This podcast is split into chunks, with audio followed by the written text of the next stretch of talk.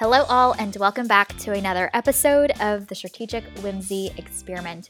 My name is Jennifer Hahn. And I'm Sarah Callan. And the Strategic Whimsy Experiment is a weekly gathering place filled with conversations about the films that shape our lives. Today, we are going to be reviewing the film A Quiet Place 2, and we're joined by a very special guest, Brandon. Brandon, do you want to introduce yourself? Hello, everyone. My name is Brandon. I'm a friend of Jen's from college. Uh, we went to the same church when I was at Pitt and she was at CMU, and excited to be here. Really like this movie and excited to talk about it. Awesome. Yeah, randomly, Brandon and I were catching up and chatting, and he mentioned that he loved the first one, A Quiet Place, part one. And so now that the second one is out, I was like, all right, we gotta have him talk about his thoughts on this film. So thanks for joining, Brandon. We're excited. All right, Sarah, do you wanna start off with our uh, IMDb summary for the film before we really dive in? Sure. Following the events at home, the Abbott family now face the terrors of the outside world. Forced to venture into the unknown, they realize the creatures that hunt by sound are not the only threats lurking beyond the sand path. All right, and with that, let's start with our one sentence summaries for A Quiet Place 2 in Strategic Whimsy Experiment tradition. So, Brandon, do you want to share your one sentence summary for the film first? Yeah, my summary is a prime example that resounding resistance is better than silent suffering. Oh. Ooh, that alliteration. alliteration. Yes. wow, nice. Well done, well done. Sarah? um, Brandon, your summary was was very good. Uh, I Thank went in a different direction than you did. Mine is play that funky music, white girl. Oh my gosh. I wow. All right. Well, my summary is also in a different direction. um, the true monsters became human cynicism and hopelessness, but not quite fully realized in this plot. Very accurate. Well done. All right. Well, let's start off with our initial thoughts for A Quiet Place 2. Brandon, what were your thoughts of this film? yeah, so I really enjoy this film overall. Um, you know, as you mentioned before, we caught up. I really enjoyed the first one, but I felt that this one was different enough, but still built upon some of the similar elements that were, um, you know, set forth in the first one. So one thing that I felt really stood out um, from this one was just the overall resilience of all the main characters. Um, I think that when watching movies like this, apocalyptic survival stories, I always try to put myself in their shoes. And I think just like the amount of loss that they face, um, whether it being the loss of loved ones, um, the amount of physical pain and injury um, that they've endured, and just overall isolation and not being able to interact a lot with other human beings and not having a lot of resources. I'm just really impressed by the ways they're able to still, um, you know, survive in this world. You know, figure out ways to um, avoid or um, kill the monsters when necessary, um, as well as you know still maintaining um, everyone's health and everything. So one thing that I would say is just like the characters are just very resilient in this movie. Um, and I think that's just very impressive, just because I don't think, again, putting myself in their shoes, I don't think I'd be able to um, survive the way that they have in the first film and this one as well. Yeah, that's so true. They, especially the mother as well, like she's got the weight of the world on her shoulders and somehow is still out there fighting. It's it's insane. Sarah, what were your initial thoughts of A Quiet Place 2? Oh man, I have I have many thoughts about A Quiet Place too. Um, while I was watching, I had two thoughts that pretty much spanned the entire film. The first one was, why are we doing this to ourselves? Because like there's so much anxiety already in the world. Like why am mm-hmm. I watching a movie that will induce more anxiety in my person? I don't need that right now.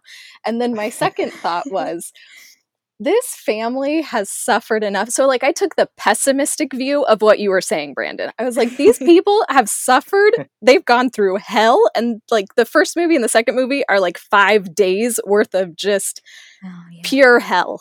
It just got to a point mm-hmm. where I was like, give the people a break. Can we let them take a nap? Maybe eat a snack? Like, gosh, why do we have to watch them just suffer for hours on end? Like, I just felt bad for them at a point. And I was like, mm-hmm. I just, I want to stop watching. I don't want more movies because I don't want to watch them have to go through more hell. So I don't know. I just, I, I struggled with this movie. I was glad that it was only an hour and a half long.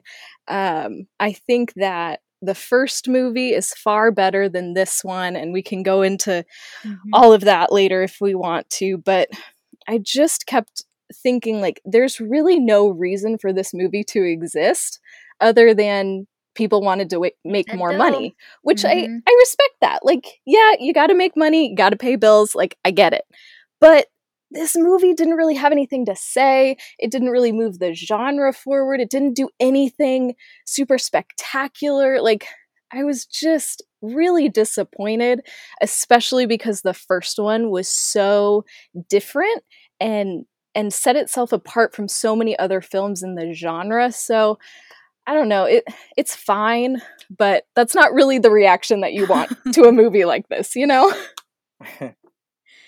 That's fair. Yeah, yeah. Um, I went in this with low expectations, mostly because sequels are just so challenging to do well. I think Toy Story is probably one of the few franchises that has been able to pull off sequel after sequel that actually work really well. Um, there were themes in this film that we can talk about when we're in the spoiler free, uh, spoiler territory, uh, where we'll have full reign there's just emotional themes that I think could have been built up so much more. And they're such good themes. Had the plot invested a little bit more in them, I think it could have been a really um, meaningful second part of what was started in the first film with the father's sacrifice at the end and kind of the way that we get to see his legacy lived out through Regan in this film. Um, so there's a there's a piece with Emmett that I just I wanted them to build on more, but I kept having to remind myself like ultimately this is a thriller, and for there to be so much uh, emotional uh, parts of this movie and depth to the characters is already impressive enough for this being a classic thriller movie. Um, so I I loved the first one. Um, I think the second one does a lot of the similar things as the first one does with the monsters and it kind of continues to build on um, the jump scares and things like that. So a lot of that was more of the same and there's this emotional theme that the, the this film establishes in the beginning parts of the film but i think doesn't come to fruition the way that it could have to really land the same emotional weight that the first film did just so so well with the family and the father sacrifice. So I just there were things that I just saw so much potential in this movie that I wish they had explored more. But overall, as a as a thriller and a fun ride, it it accomplished what it needed to do. All right, so where do we want to dive into first? And I guess maybe this is a good time to say if you haven't seen A Quiet Place 2 yet, um, we will probably talk about events in the plot and uh, in the ending. So um, if you don't want the movie spoiled, make sure to go watch it before you continue listening. We can start from the beginning. I or do you guys want to talk about like the just themes or moments that really resonate with you? So I guess yeah, let's start from the opening scene. And one of the questions I had jotted down was the whole day one sequence that they included at the beginning. Did that work for you? Did you find it useful uh, to the rest of the story arc that we see, or do you feel like we could have done without it? Curious your thoughts. That's a great question. Um, I personally liked it just because, in general, I'm a person that likes more background, or you know, if there's a any sort of movie where there's kind of a unique world or unique um, overall overarching plot that I'm curious about how it came to be, you know, I felt that the day one sequence kind of gave a little bit of background. Probably not as much as um, you know I would like still, but you know enough to where it's like okay, so that's how it all kind of began. You know, before getting into the actual present day um, events of the second film. Um, one thing that I personally, and I'm kind of curious to get you two's thoughts on, was, you know, in the day one sequence, we see Emmett, um, his family, and we see their interactions with, um, you know, obviously uh, the protagonist, the main family here at Emily Blunt's family. And I wasn't quite able to grasp the level of friendship or, you know, closeness of those two families because later on the film, um, whenever Emily Blunt and um, her children were in the Emmett, um, and they're kind of in the little den area hiding away um, from the monsters, you know, they kind of have interactions and Emily Blunt and um, Regan seemed very upset at Emmett, you know, the fact that Emmett didn't come for them. Um, it seemed that there was kind of this expectation that Emmett, you know, should have really been providing for them mm-hmm. in a way. And that just kind of, I don't know, for me, there was a little disconnect there because when I watched the day one sequence, I was like, okay, cool. They seem like neighbors, you know, pretty friendly, you know, watching baseball game together, you know, nothing major. But then, you know, the level of um, vitriol and just how uh, upset Regan was and calling Emmett, you know, that he wasn't like her father. And then Emily Blunt's character was, I guess, blunt for lack of better words and saying that, you know, he should have came for them. Um, it just seemed all very odd or out of place because I didn't see that level of closeness. I mean, they were treating him like he was like their uncle or something like that. That he was there was this familial expectation that he should have been um, providing for them. And I was just kind of like, well, why can't he reverse it? I mean, he had a wife and children as well. Like, why weren't they coming for him and helping him out? It just seemed kind of odd that whole sequence to me.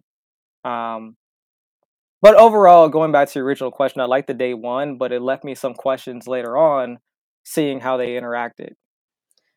No, I think that's good that that connection that you made in the in the middle. I had the same issue. I was like, "Why are you guys mad at him? Like he's just trying to survive out here. This is rough. Like he's not responsible for you."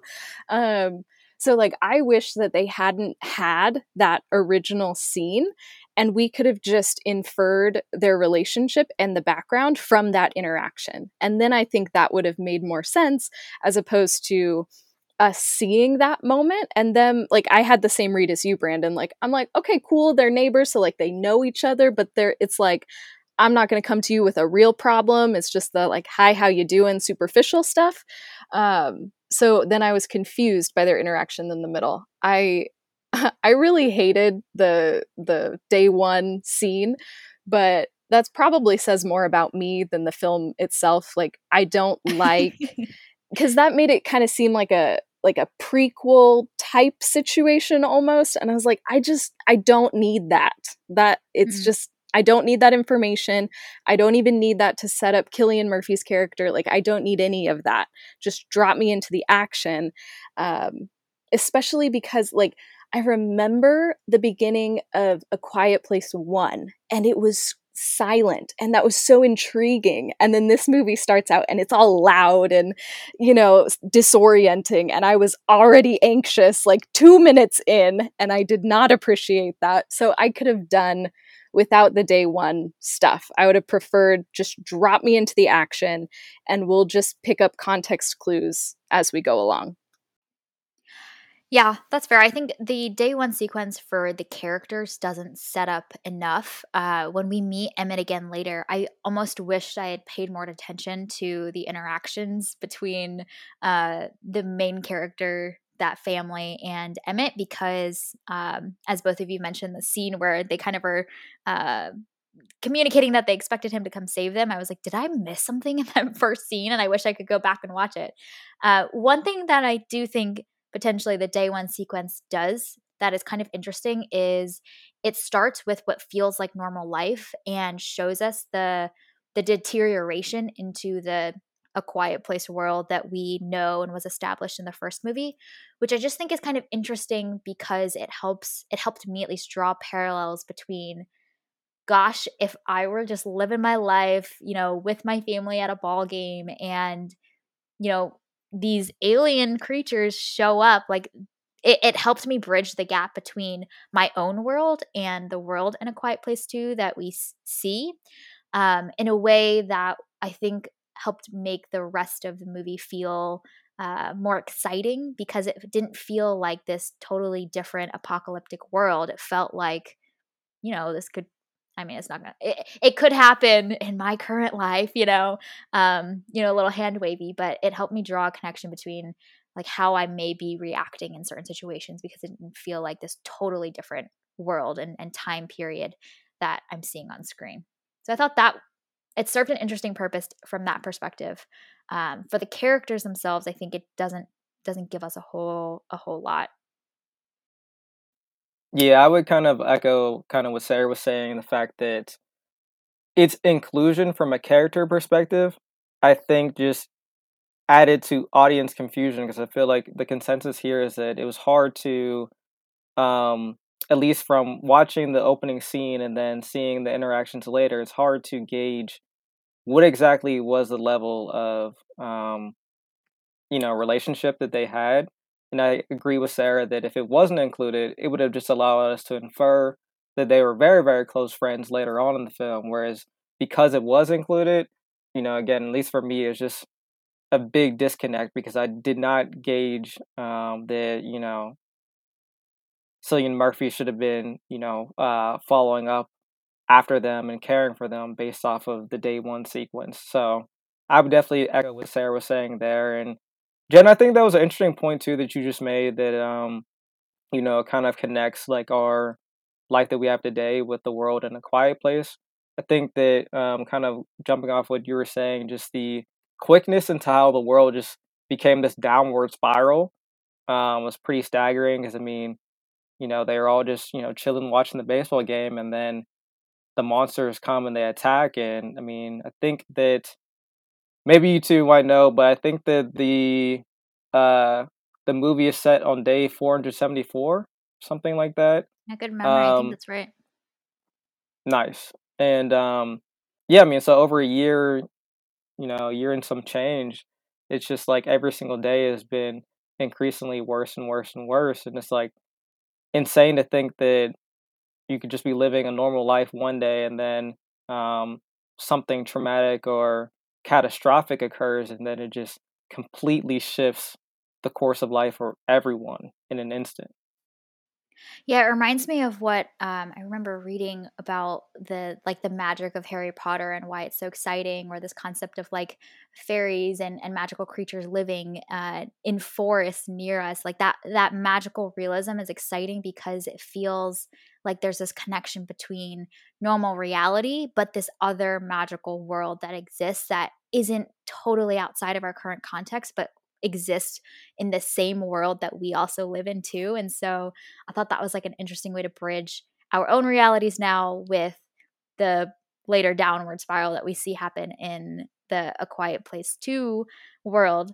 And it kind of shows us like this is not th- this there's a bridge between your current normalcy and what could be 474 days from now or something ridiculous like that. Um so I thought that kind of was an interesting way to increase tension and also like our investment in rooting for these characters. See, I really love that you were able to bring the happiness and joy and whimsy of Harry Potter into a discussion about such a hellacious movie. you know, crazy beings uh I mean, havoc. you're not you're not wrong. we just need some uh, magic tricks to get rid of these creatures and and we'll be good. I mean, we do have some like sound science something and True. weapons. So, I mean, that's as close as we're going to get to magic here. Would you want to wander a gun in this situation? What's what's your choice? I don't think that like monsters? Wingardium Leviosa is going to help me in the A Quiet Place world, unfortunately. So, one of the things that I think could have been established in the day one sequence, and I think you guys also proposed an alternative approach, which is to not bring it up at all, is the relationship between Emmett and this core family that we're following. I think one of the themes that I, I loved in this movie was this idea of what people or which people are worth saving. And the conversation that Emmett has with Emily Blunt's character um, really like sets up well for the emotional arc to be um, Emmett and his relationship this is family. But I feel like some of that is resolved so quickly because the minute he begins to go after Regan and Regan essentially pitches this idea of her mission to him, he's kind of on board much faster than I expected. And Sarah, as you read in the IMDb summary, like we see some of those themes of human beings and human nature being so focused on survival that they no longer are caring for each other or trying to work together, or collaborate. It's kind of like this every man for themselves mentality. And we see that group of humans later on on the dock that are just like kind of eroded down to their primal instincts of violence and survival. And we see that contrasted with the humanity that Emmett displays with Regan and kind of like fighting for something bigger than himself. But I feel like that theme is hinted at, and there's these moments where we see it, but it's not the core arc of this movie. Like, so much of it is still focused on the mission of getting um, her hearing device to the radio tower. And, like, I can be bought into that mission and root for it, but the emotional depths of it and the stakes of it, I think, weren't as strong as they could have been. And I think there there could have been a version of this movie where they were able to weave that overarching mission tactically with the emotional core um, a little bit more fully, the same way that they were able to in the first A Quiet Place. And they they nailed like the action and the emotional stakes so well in the first movie, and I, I wished for more of that. Yeah, I think while I was watching, I I agree with what you're saying, and and I kept thinking, like I've seen these things in The Walking Dead and I mean, obviously, like in a show like that, you've had a million seasons to work out all of these like emotional story arcs and all of these things. But like throughout watching, I was like, I've I've already seen all of these things. I've seen, you know, the the characters who lack humanity, but then, you know, are redeemed and all of these different things. So like nothing new here was explored. Um, and so that just kind of frustrated me because there's so many movies set in this like post-apocalyptic landscape. Like, what new can we bring to the table or what different kind of viewpoint can we have and i was just a little bit bummed that there wasn't that added layer of creativity um, and like you jen when he like had just said you know, nobody's worth saving. Y'all need to get out of my hiding spot. Like, I'm done with you. And then just a few minutes later, he's trying to like save this little girl who's sitting all by her lonesome. And I'm like, that was way too quick of a change for this character. Like, he didn't really need to go through anything in order to have that character change. It was just like, oh, I had this conversation with this amazing young woman. And now suddenly I'm willing to sacrifice my life for anyone. and that's just a little bit too easy for me. I just was calling BS at that point, especially like if he's on guard and he's like, yeah, I'm just, I'm going to take care of mine and everybody get out of my way. Like he shouldn't have fallen for that trick. So I was just a little bit bummed with with that. That was one of the things that I had issues with. There are other things, but we'll get to that later.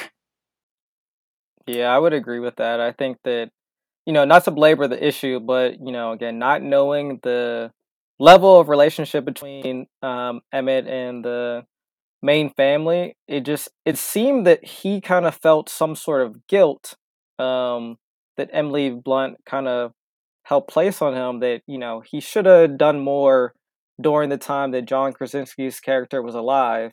Um, and so he seemed like he felt a little bit guilty at that fact, and then he wanted to, I guess, quote unquote, atone for his guilt. Um, and you know that kind of led him to go after Regan. Um, but again, it just to me the whole entire uh, interaction and you know his following actions just seem far fetched, even in a movie with these monsters. You know, I just didn't see um, kind of how the circumstances at play, at least from you know what I was able to gather um, from what was on screen, I couldn't see how, you know, those short interactions and conversations would have led him to do all that. It just seemed too unrealistic for me.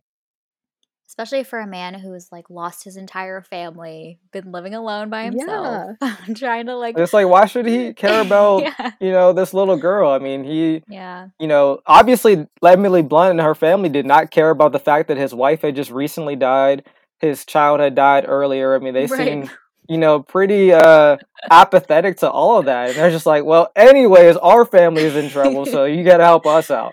mm-hmm. I wonder maybe i don't know but there is a moment where she reveals that she has the newborn baby and i don't know if something about that just like softened his heart or like gave him a, a moment of purity that he's just been missing for so long like just like kind of this hope of new life and like something to fight for for this like young innocent little baby i don't know man babies are so cute. They do things to you. I don't know if like something in that moment we were supposed to believe caused his change of heart. So it's this is where the magic comes in. The baby is oh. magical, oh. and if you look at it, then your heart is changed and you lose right. all sense of self-preservation. So that explains why they had yes. the, they had the baby in the yes. first movie. Yes. It all makes sense now. I understand. Because you had that whole rant in our episode for the first movie where you're like, why did she have this child? Every time that baby was on screen, I just kept thinking of Sarah, you and your rant. It was great. And I I think that was one of the first episodes I listened to of this podcast. oh gosh. I remember that rant. I remember and I agree with you. It, it doesn't make any sense at all. Yes. I feel so vindicated. I'm not the only one but I I'm going to do my best to refrain from rehashing that same rant. So this is me not talking about the baby anymore. Unless it's a magical baby. Yes. In this case, this yes. is a very important part of the plot. That is fair game. Magical baby? Yes. One of the things that I think this film, I think does interesting things with and I appreciated was some of the world building of like the rules of the monsters. The fact that they can't swim and the fact that there there's apparently this island of people who are just chilling and hanging out and roasting um, some barbecue. Like it's this interesting moment of like a false sense of hope that we get at like the right moment in the movie where we're like, oh, like is is this the progress that we we we were meant to see? Like is this regan finally being able to find a way for um the monsters to survive? And here's this other tool that they have in their tool belt. Like okay monsters um something about the the sound of the radio transmissions gets them and also apparently now we have water um but i love that that was a little bit of a red herring and then we see the explosive like final climactic uh, fight that the parallel fight that happens with Regan and then Marcus in separate places. But I'm curious what your thoughts on how this movie did with its world building. Do you feel like it built on the rules of the universe um, from the previous movie? Did you feel like it could have done more, or were you satisfied? I thought that um so one of the things I found most appealing about the first movie was just how much of it was shrouded in mystery even you know throughout the film it was just like you know a lot of different things you couldn't really necessarily make out we didn't see the monsters until late we didn't understand how they worked or any of their strengths or weaknesses you know we just knew that they would come um you know when they heard a noise that's when they would appear um so i guess i appreciate how this movie you know again had to deviate from the first one, of course, just because you have to build upon what had already been established. Um, you know, I appreciate that, you know, we got to learn a little bit more about them, the fact that they can't swim while being a little bit arbitrary. Um, you know, I guess it just I guess every, you know, sort of monster in any movie has its weaknesses and things like that. Obviously we saw in the first movie that their weakness is also the um, frequencies that um, have been used to kill them. So, um, one thing that I wasn't quite able to grasp, and uh, you know, I kind of wanted to get you guys' opinions on this as well, was that you know, in the beginning, as you guys already mentioned, Emmett had said that most of the people that are remaining in the world weren't worth saving. Um, then later we see Regan and Emmett essentially get captured by um, this band of swamp people that um, I don't even. It's hard for me to even really understand kind of what their motive was. I didn't understand if they were just going to kidnap them. Where were they living? Where were they staying? Were they going to eat them? Were they like cannibals? like it just seemed kind of like they came out of nowhere and then just like captured them. Um, so I'm curious, like at first I thought the movie was going to completely deviate and like you know reveal that everyone that was left was like some sort of zombies or you know had some sort of infection or things like that like other post-apocalyptic movies I've seen but it just seemed like they were I guess just crazed um, and I couldn't really tell their um their motivations or anything like that but I'm kind of curious from a world standpoint you know we see the people on the island they seem to be still normal but are all the other people around are they just kind of in the same deranged state as the swamp people? Just i wasn't really able to um, gain clarity on that. I think that's what we're supposed to assume like i i think that that scene is supposed to reinforce uh, what Emmett said that nobody is worth saving. So that's supposed to like almost undo or like be a threat to all of the emotional growth that he's had so far. But I I agree with you. I was like why why are we doing this? Like do they just like live at the marina and they're just like chilling here and then they like capture people to make noise so that the monsters eat the other people and not them? Like what is happening here? Like that didn't make a whole lot of sense to me. Um as far as like the the world building goes, I one of my favorite moments was uh, when Emily Blunt, her character starts that fire and then the the sprinklers turn on and that whole thing of oh okay they can't be killed by fire but with the water like then i can escape because she pulled that from the first film and i thought that that was brilliantly done. I loved that. So that that bit of process of figuring out like how do we kill these things? What what can take it out? What is its weakness? Like i wish that there were more moments of that. Just people trying stuff like oh this doesn't work. Okay let's try this. Um i did think it was really funny though that like water took them out but they could like drive a boat i thought that that was really a fun little little moment so uh, i wonder what else these monsters can do yeah, they can't swim, kind of... but they can drive a boat. That's impressive. well, okay, well, I thought it was that the boat drifted. That's probably what it was. But uh... I like to imagine them now driving boats. That's right. It makes it really funny.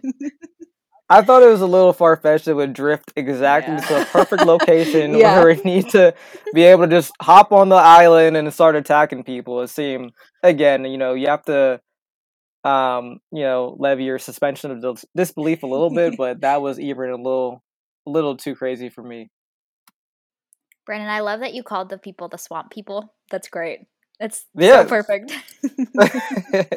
but I I thought this movie was going to go that direction where we would get some kind of like three-way fight between the monsters, the deranged people, and then you know, obviously our our core family that we've been following plus Emmett because the summary of the film, Sarah, that you read, really insinuates the fact that yes, the monsters are a threat, and I think we see that established, and they're the primary antagonists in the first movie. But I, I feel like by the final climactic end scene of this movie, it's still against the monsters, which didn't feel as exciting because it doesn't build in more depth or more complexity. It's still humans against these monsters. And we've already seen enough of the monsters and how they work and how they operate. So I thought they were going to go in a, in a more interesting direction, which is to weave in this third piece or this third team, a group of people um, that were also against this family. And somehow, I don't know, the monsters and the deranged people fight each other, and that's how the family gets. I don't know, whatever. But I think that the the ending climactic scene didn't feel as exciting because I feel like we've seen human versus monster plenty of times throughout this movie and also in the previous movie.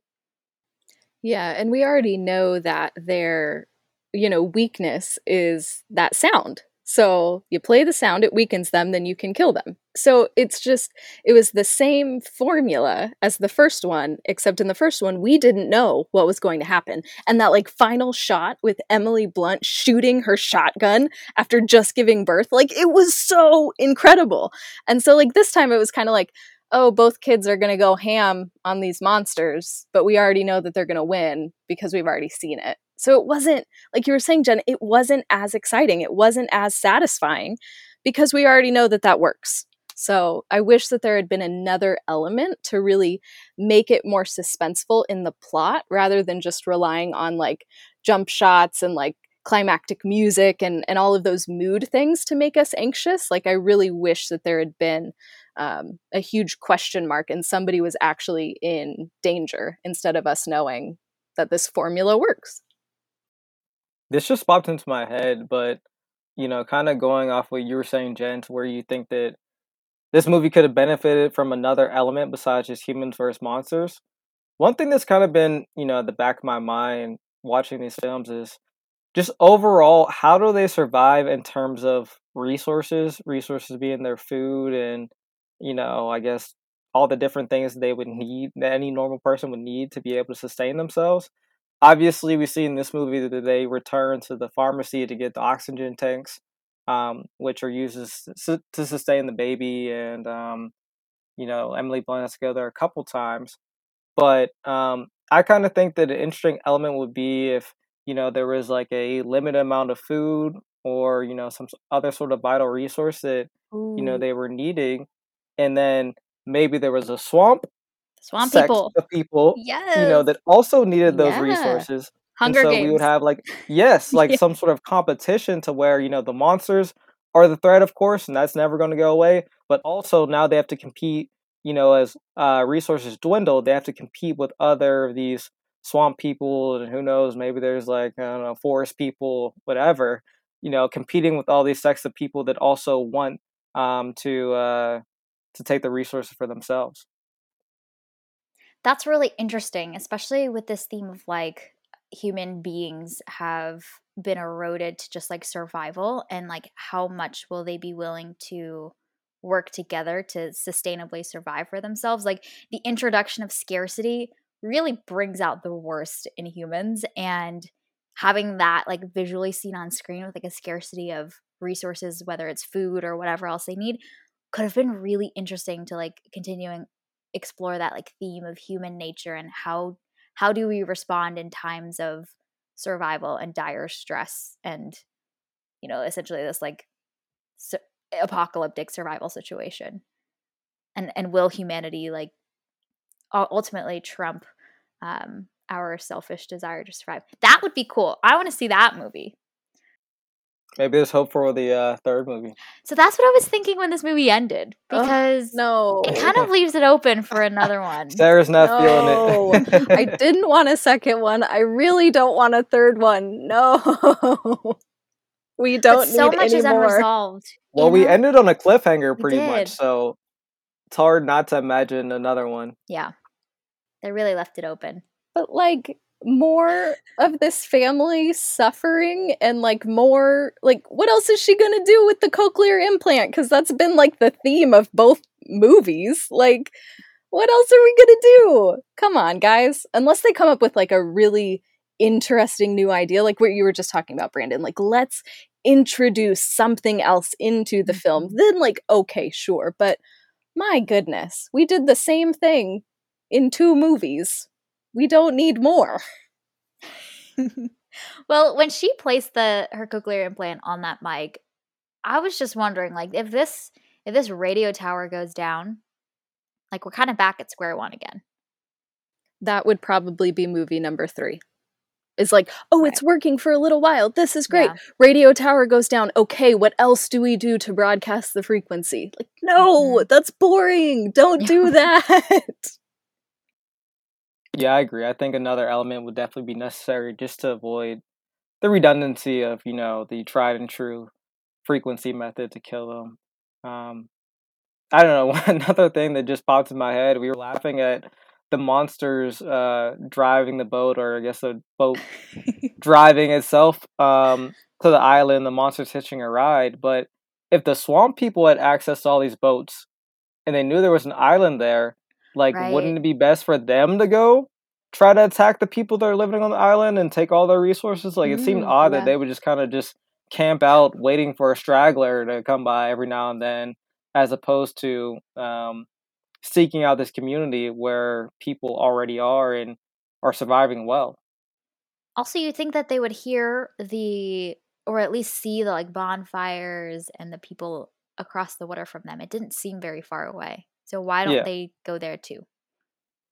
I suppose they're deranged, so it's not very logical. Yeah, maybe the swamp people are not the sharpest crayons in the box. Probably not. Probably not. But But okay, they did use the little girl to like They be the did. bait. So they've got that going for that's them. that's very true. But then That was terrifying. yeah, no, Yeah, I thought the movie was going to like diverge into like The Ring. yeah. There, this like do. faceless little girl or something like that. oh man, I'm I'm glad we didn't go in that direction. No, thank you. I agree. this movie uses a lot more like i i'm going to use the word cheap because that's the word that comes to mind but like cheaper jump scares to get our heart pumping and our minds racing than the first one did like i i, I remember the first one really leaning into this like the quietness and the slow burn of building tension and like us just being on the edge of our seat and it used the moments of like loudness very strategically whereas i feel like this movie was a lot faster paced and a lot less um, in that slow quiet place uh-huh um, pun intended and it really felt more like a traditional type of thriller movie where you know like marcus is running in another room and he sees the dead body pop out or regan's on the train and she sees the dead po- body pop out or the little girl even like they're they feel like the more traditional uses of those jump scare techniques than the first movie did. Yes, and that's one of the things that really bugged me cuz like one of the things that made the first one great is like it was so silent and because of its silence you had to lean in even more and pay even more attention so then when something frightening did happen it affected you even more it was so brilliantly paced like there's so much good about the first film and i feel like this one just I don't, I don't know. They they ran out of new creative ideas, I guess. So then they just did what's always been done. But I think even though we've we've seen the the monster, I feel like they used the monsters too much. I think that there's so many creative ways that you can build suspense uh, without showing us the monster like every two minutes uh, that they just didn't employ. You know, I I think that there could have been some more creative options, uh, then they just kind of chose the easy route. It felt like to me, and that that was a disappointment. did you guys watch this on your laptops or in theaters brandon did you get to see this in theaters i think I did. It was the first movie I saw in theaters Wow. in about a year and a half. nice did you get popcorn I'm not a big popcorn Oh. person, but I got some pretzel bites. that's fair okay so how was this in theaters Um, so the first one, the first movie uh, back in Mhm. 2018 was one of my favorite theatrical experiences ever. Just with how quiet it was, you know, it's everything you guys have been saying. Um, all of the positive aspects of the first film really helped aid to a great theatrical experience. Um, I felt that this one wasn't quite the same thing just because it's hard to capture lighting in the bottle twice. Um, I think that you know that Mhm. immersive atmosphere the first one created, where everything is just so quiet and so suspenseful, and I thought the first one was one of the few movies I ever saw that really um, created this sense of dread um, throughout the movie that I don't think you know, at least for me personally, I don't think a lot of other movies have done well. Um, so I really like that about the first one. Whereas this one, um, I in general liked the pacing and the overall plot, but it wasn't kind of that same immersive feel, I would say, to the same extent. Um, but it was still a good theatrical experience, I would say. Um, I did jump at a few of the jump scares, so they, they got me on that part. Um, and you know, the parts where it was quiet, you know, still kind of helped build up to the suspense. I really liked the uh, kind of climatic ending with um, with Regan and her brother Marcus, kind of that juxtaposition. I thought that played very, very well in theaters. Your point around like it's hard to catch lightning in a bottle twice kind of reminds me of how the these movies feel like going on a roller coaster ride, and like the second time you go on the ride is just different because you know a little bit like when to expect the twists and the turns and the drops. Whereas the first time it feels like such a thrill because you've just never experienced this ride before. Um, so yeah, I mean, like some of the points that we were making earlier around if they do a third movie, really having to expand this world and bring in something else because the monsters themselves, like at this point, we've known how they work, how they operate so well um, that there needs to be another threat beyond just the monsters, I think. And if they're going to do a third movie, uh, please not a third movie, but if they are going to do it, what I wanted out of this film um, was more of Emily Blunt's character. Like I, I, I understanded the the necessity to split up the two groups. I I get it. But what I would have loved is to see this movie really, really being about her. Instead, you know, it's all about Emmett and Regan, which it's fine. That's a good pairing. Like it's it's a good, you know, little unexpected duo. But man, Emily Blunt's character is just so strong. We saw her just give a she gave birth to a child in the worst circumstances and came through like a champ.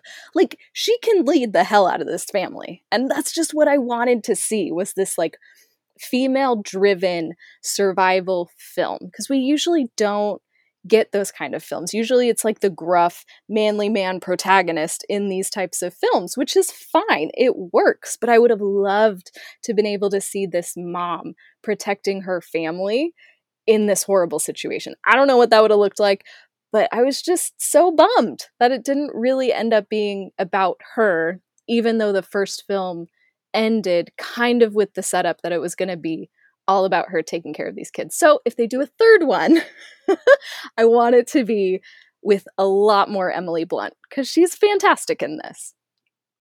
She is really good. And she does like exhausted stressed out, weight of the world on her shoulders so well. I believed every second yes, of it. So well. Man. Yeah, I thought it was interesting, I guess, in this film how, kind of as you're saying, Sarah, they kind of deviated from the attention being on Emily.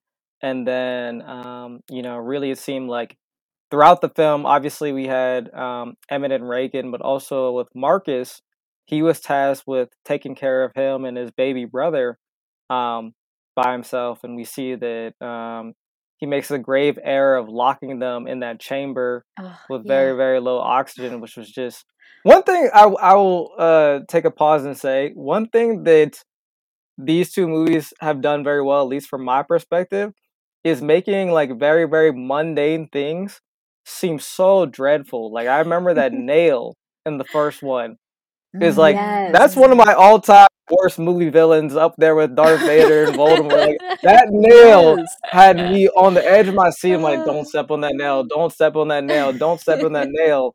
Like even when after she had already done it, and you know they were still going downstairs, I was like, please don't step on that nail again. and then in this movie, you know, every time they had that towel there, I was like, please don't fall. Don't let that towel slip. Don't let that towel slip. And um, you know, obviously in that case, Marcus did lock them in. Um, and, you know, I think that throughout the film, we do see growth in the children, Marcus and Regan. Um, one thing that I noted down was that throughout the film, we kind of see how, um, you know, they're pretty much running from the monsters. Um, you know, obviously, Marcus had originally gotten injured because he was running and he got caught in that bear trap. And then, um, you know, once Regan sets off on her own, um, she stumbles upon that bus and she has a shotgun in her implant with her. Um, but then the monster appears on that bus and she's unable to um, get the shotgun pointed and queued up and ready to go to kill the monster fast enough, and the monster definitely would have got her if it wasn't for Emmett saving her. Um, so I did like that. By the time the end of the movie rolled around, um, both of them were instead of being on the defensive and kind of running away or reeling away from the monsters, um, you know, they're both on the offensive at the very end and using, you know, kind of this cool simultaneous juxtaposition. They're using their respective implants to um, shoot and stab, respectively, the monsters that are attacking them, which I thought was pretty cool just because, you know, it showed that they were kind of growing from, you know, kind of their uh, more childish and scared ways in regards to the monsters and um, becoming um, people that are more aggressive and being able to fight and face, you know, the things in um, their world that are attacking them, which I thought was pretty cool. But I agree. I really appreciated Emily Blunt's um, character just in the, these both both of these movies. Um, I definitely think it'd be more interesting to see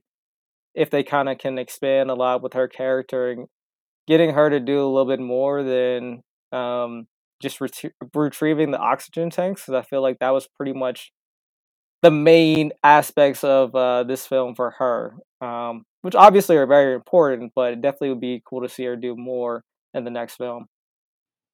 Yeah, and I love what you said about the two kids. I the whole time I felt so bad for Marcus. I just I wanted to give him a hug and get him the name of a counselor. Like poor little guy is struggling with so much anxiety and PTSD. I felt so bad for him. I just wanted to yeah. help him the whole time.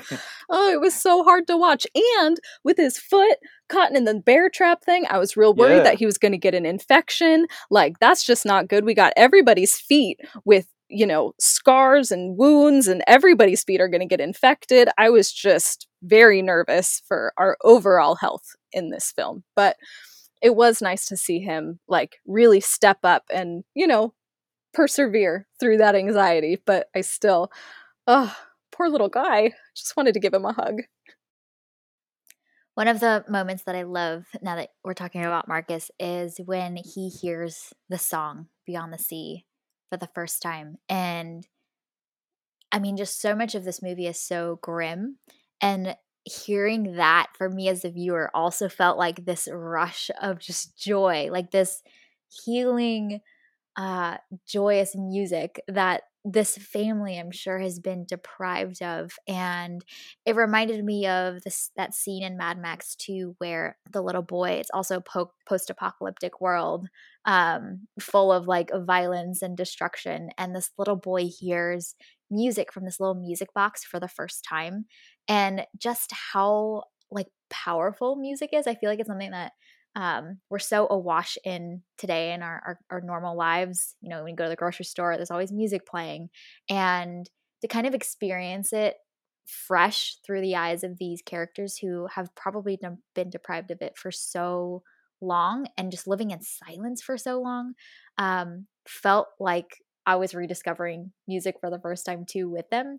It reminds me a little bit of the scene in the first movie where we hear them talk to each other for the first time in the movie after just like a really long stretch of them them all either signing to each other or whispering really quietly just hearing like the human voice after so long it kind of felt like we got to experience the way that they might have felt um, hearing music or hearing each other's voices for the first time in a long time and i thought that was really effective the way that the, the movie was able to create that that sense of emotion in us um, in such a short period of time. Yeah, it's kind of strange to think about not hearing music. Mm-hmm. Yeah. Like, I mean, as you're saying, just, I mean, in commercials and films, you know, going to the store, I mean, obviously, you know, nowadays with Spotify and Apple Music, I mean, just music is everywhere. Um, you know, people spend oftentimes the majority of the things they do, they're listening to music while they do them. So I can't imagine going an extremely long period of time without ever hearing music. It just seems so unnatural. Um, but you know, I think that that kind of helps drive home just like when you are accustomed to having something and something becomes so normal. It's like when it's taken away for a long time, once you get you know that taste of it again, it's just like so special, and you appreciate things a lot more once you've had um you know as they say you know you don't know how how good you have it until it's gone, um and that's definitely Mhm. a lot of aspects of the world that we see here in a quiet place. You know they appreciate things probably a little bit more. Um, just even having a moment to be able to talk. And that's something that, you know, in our world today, we take for granted a lot of those things just because they're so commonplace. But, you know, and the characters here, they have to be so careful about how loud they're talking and, you know, how they communicate. So, you know, those moments where they're able to speak and listen to music are definitely so precious to them.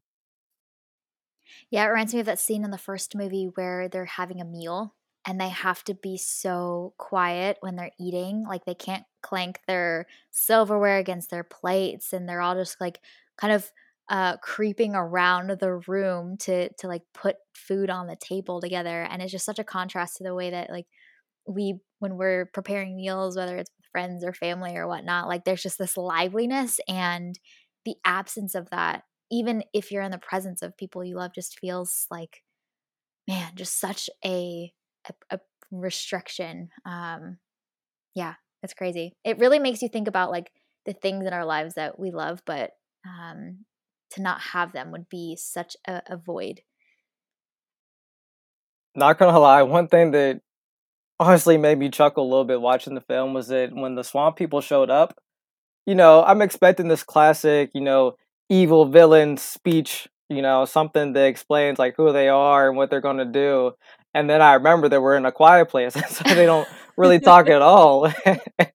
They just utilize hand symbols to communicate what they're doing. But I'm just like, oh, like, uh, where's where's our speech? You know, I was expecting that, and it's not here. Um, just kind of goes to show a lot of normal things, even in other movies, you know, can't be done in a quiet place. See, at least the swamp people were smart enough to figure out that you can't do a monologue at that point. They they got that. They might not have been able to get out of the swamp, but they knew no speeches. another just random thing that I was curious about while watching this movie is when we are in the little bunker that Emmett has created, they have so many candles lit in that room. Like, I get they need light, but I'm also like, I'm sure candles were a precious, scarce resource. And every, I mean, with anything, you need to go out into the world, whether it's to the, the shops that were abandoned to go get again you're putting your life at danger and it's probably like an anxiety inducing trip to go there. So I'm like, do we really need all like 25 candles in this room? Like it looks beautiful in the room, but I'm not trying to do this like candle lit beautiful uh experience right now. I would have thought that maybe they would have lit less. So I was confused why he had so many. No, Emmett was really trying to like set the mood, you know? It was a whole mood in that bunker. Come on. He was just trying something out here, Jen. No, but I, I seriously had the same thought. I was like, why so many candles? Isn't this a fire hazard? Because he also had like papers strewn amongst the candles too. So I was like, do we need a fire on top of, you know, monsters? That feels like a lot. Let's only have one danger at a time, folks. Let's try and do what we can control to mitigate our risk. But apparently the ambiance was more important than fire safety. So what do I know? I mean, you can take whatever beauty you can get in this world, I suppose. One thing that I found kind of interesting, or I guess another question I had, was that I wasn't sure if it was just the entire um, kind of hideaway spot that Emmett had. Was he the only one that was there? Obviously, his wife, you know, previously was there with them as well as their child. Um, but I couldn't tell if there were like, you know, originally other groups of people that were also staying there um, as well. Because I think that when Emmett had first um, found them and took them to safety, and he was saying that they can't stay here because there wasn't enough food and everything like that. I kind of was under the impression that there was like, you know, kind of like a little camp of people that, that you know, they had like, you know, a limited amount of food for everyone that was already there. And then, you know, just kind of seemed that it was Emmett by himself. So, um, you know, I wasn't really sure if they it kind of always been like just him and his family there, if there were other people there as well throughout that time. Yeah, that's an interesting thought because he sets up so many traps to prevent intruders. So a ton. To your Hunger Games idea, like, uh, perhaps there like is a stockpile or or a word of a stockpile there um, that have been aggregated. I mean, theoretically, like the more people that can band together, the better chance that they have because they can work together. Or, I mean, this is like the course of human civilization as well. Like we survive in tribes, um, and the collaboration helps our survival. So, yeah, I would think that at some point there might have been, but th- it seems like there was some tragic event that happened that really killed off either a lot of them, but especially, well, the one that we hear about is, I think, his wife. Yeah, I had the same question. I was also wondering what is this place and how did Emmett get this place all by himself? Like, that's a pretty sweet location that he has there. Like, not only the booby traps, but like the added layers of like security within security. Like, that's a good hiding spot. How did he luck into this? So, like, I just had so many questions about how we ended up here that the film was never going to answer, and that's fine. But I just, I wanted more information. Other things I had questions about were how did Regan figure out so quickly that the song was a signal?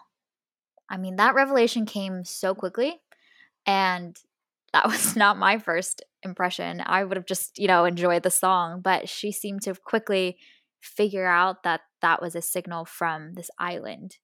And I was like, am I missing some something that you're you're some evidence that you've stumbled upon? Um, that just that revelation happened quite fast.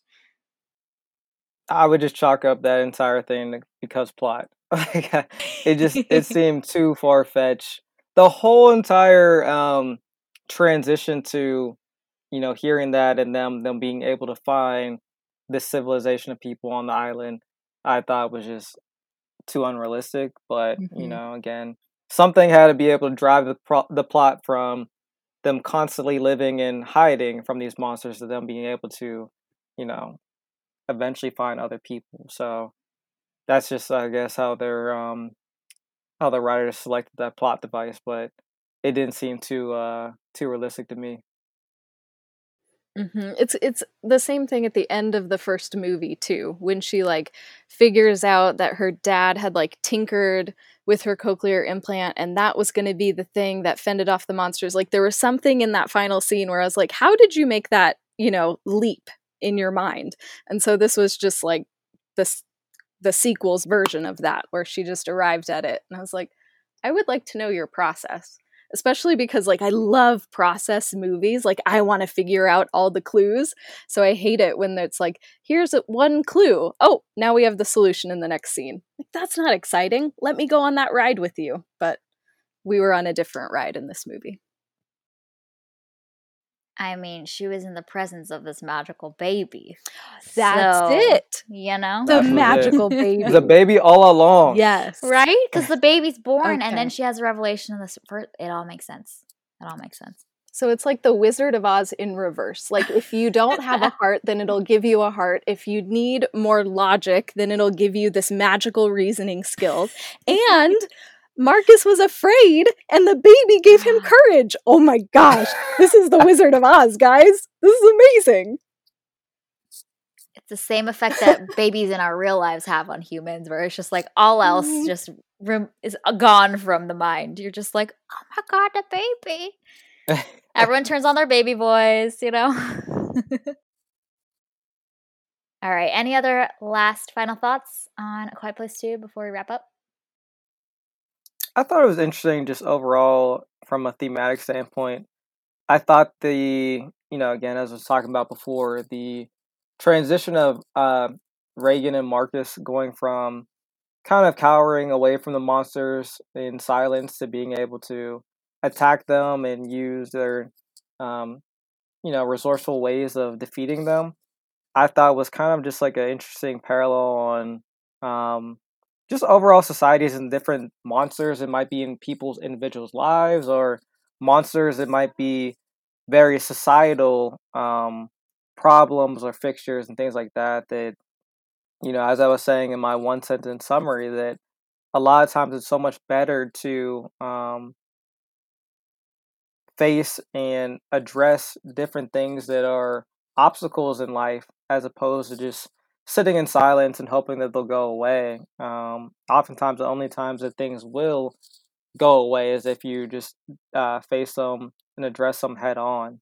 Um, so, and I think that that's like a good analogy for you know, like I said, things that people face individually, whether that be just like their own stress or maybe health issues or other issues that may present themselves in their lives, and you know, just different societal things like injustice and, and inequality. You know, things aren't going to be fixed when you just sit around silently. So I think it's important. Um, or that's like a takeaway that I took around from this movie was that um, it's just better to be um, someone that faces things head on as opposed to just sitting around and hoping that things will change. That's so good. Don't be a Emmett at the beginning of the movie or a swamp person. Be a Marcus or a Regan. One final thought that I had was um, kind of building on a, a, comment, Sarah, that you made for, about the first movie when we had recorded that episode, and it was around how um, the fact that Regan and the fact that she is deaf and what was her quote unquote, what society might call a disability for her, actually became a strength and an asset. And I think we see that theme really built on upon in this movie because ultimately, like that uh, device became such an innovation for this entire society to be able to begin to combat um, the monsters. And we might see some of that in the third movie, if the third movie does exist, the way that something that she might have seen as a weakness actually became such an asset and such a strength for society at large. And, you know, working in tech, like there's a lot of people that talk about D&I and, and designing for accessibility being such an asset for companies to innovate. And I feel like this plot for Quiet Place 2 really kind of exemplifies that in a kind of interesting roundabout way. But that theme is very much a part of the, this movie. Um, so I loved that they were able to weave that little message into this movie in a thriller, a movie like this. It's crazy. And one of the things that I loved about uh, the pairing of Emmett and Regan is them figuring out how to communicate to each other. So, like, reading lips might seem really, really easy to us who are hearing, but it's actually really, really hard to do. And so, like, Emmett had that big, scraggly beard. He was a mumbler. He had a bit of an accent. And those are all things that can make it really, really hard to read your lips. So, I loved in those moments where Reagan was like, I need you to look at me and I need you to to enunciate so that I can understand you. And she was able to tell him when she didn't understand and when she did understand. And even Emmett adjusting to accommodate her. So like in the beginning, he wasn't willing to touch her. But by the end, he knew, okay, if I need to get your attention, I can tap you on the shoulder and that's okay. And like tapping somebody on the shoulder is totally okay in like the deaf culture or like waving at them isn't rude to get their attention. But like seeing those two adjust to each other so that they could understand one another was just so cool cuz like when you're when you don't know how to sign and you're you're in this community you got to figure it out and that's exactly the process that that people go on so it was just cool to see those little things. And I just, once again, I love that they hired a deaf actress in this role. It makes all the difference. So good job, Quiet Place 2 team. Uh, because she was able to actually like bring her own experience in and i'm sure she's had to do that to people so i just love those little details that are so important to somebody who who knows but also can teach other people um, a little bit about what it's like to to communicate with a deaf person if you don't know how to sign. So I just loved those little tiny moments. They were so fun for me. All in a thriller monster movie. Yep. Who knew? Who knew? You know, magical babies teaching about deaf culture. It's great. Love it. Swamp people. Excellent. We got a lot in this. All right let's wrap this thing up. Well, this was our review and discussion of A Quiet Place 2. You can find it available to stream on Paramount Plus, or it might be still available in theaters. Thank you for listening to this week's episode of the Strategic Whimsy Experiment. And a big thank you to you, Brandon, for joining us and sharing all of your thoughts about this movie. We loved having you on. Yeah, thank you for having me. I appreciate it. It was fun. All right, well, this podcast is fueled by our passion for stories and connection and is something we continue to do each week solely because we love it. This is our strategic whimsy experiment, and we encourage you to find a way to infuse a little whimsy into your days. You can subscribe to this podcast on Spotify, Apple Podcasts, Google Podcasts, or wherever you tune into your favorite shows. Drop us a review letting us know your thoughts about A Quiet Place 2. You can connect with us on Instagram at Strategic Whimsy Experiment, on Twitter at Strategic Whimsy, or you can always email us at strategicwhimsyexperiment at gmail.com. We will be back next week to discuss the film Space Jam A New Legacy. We hope you all have an amazing week, and we will see you very soon.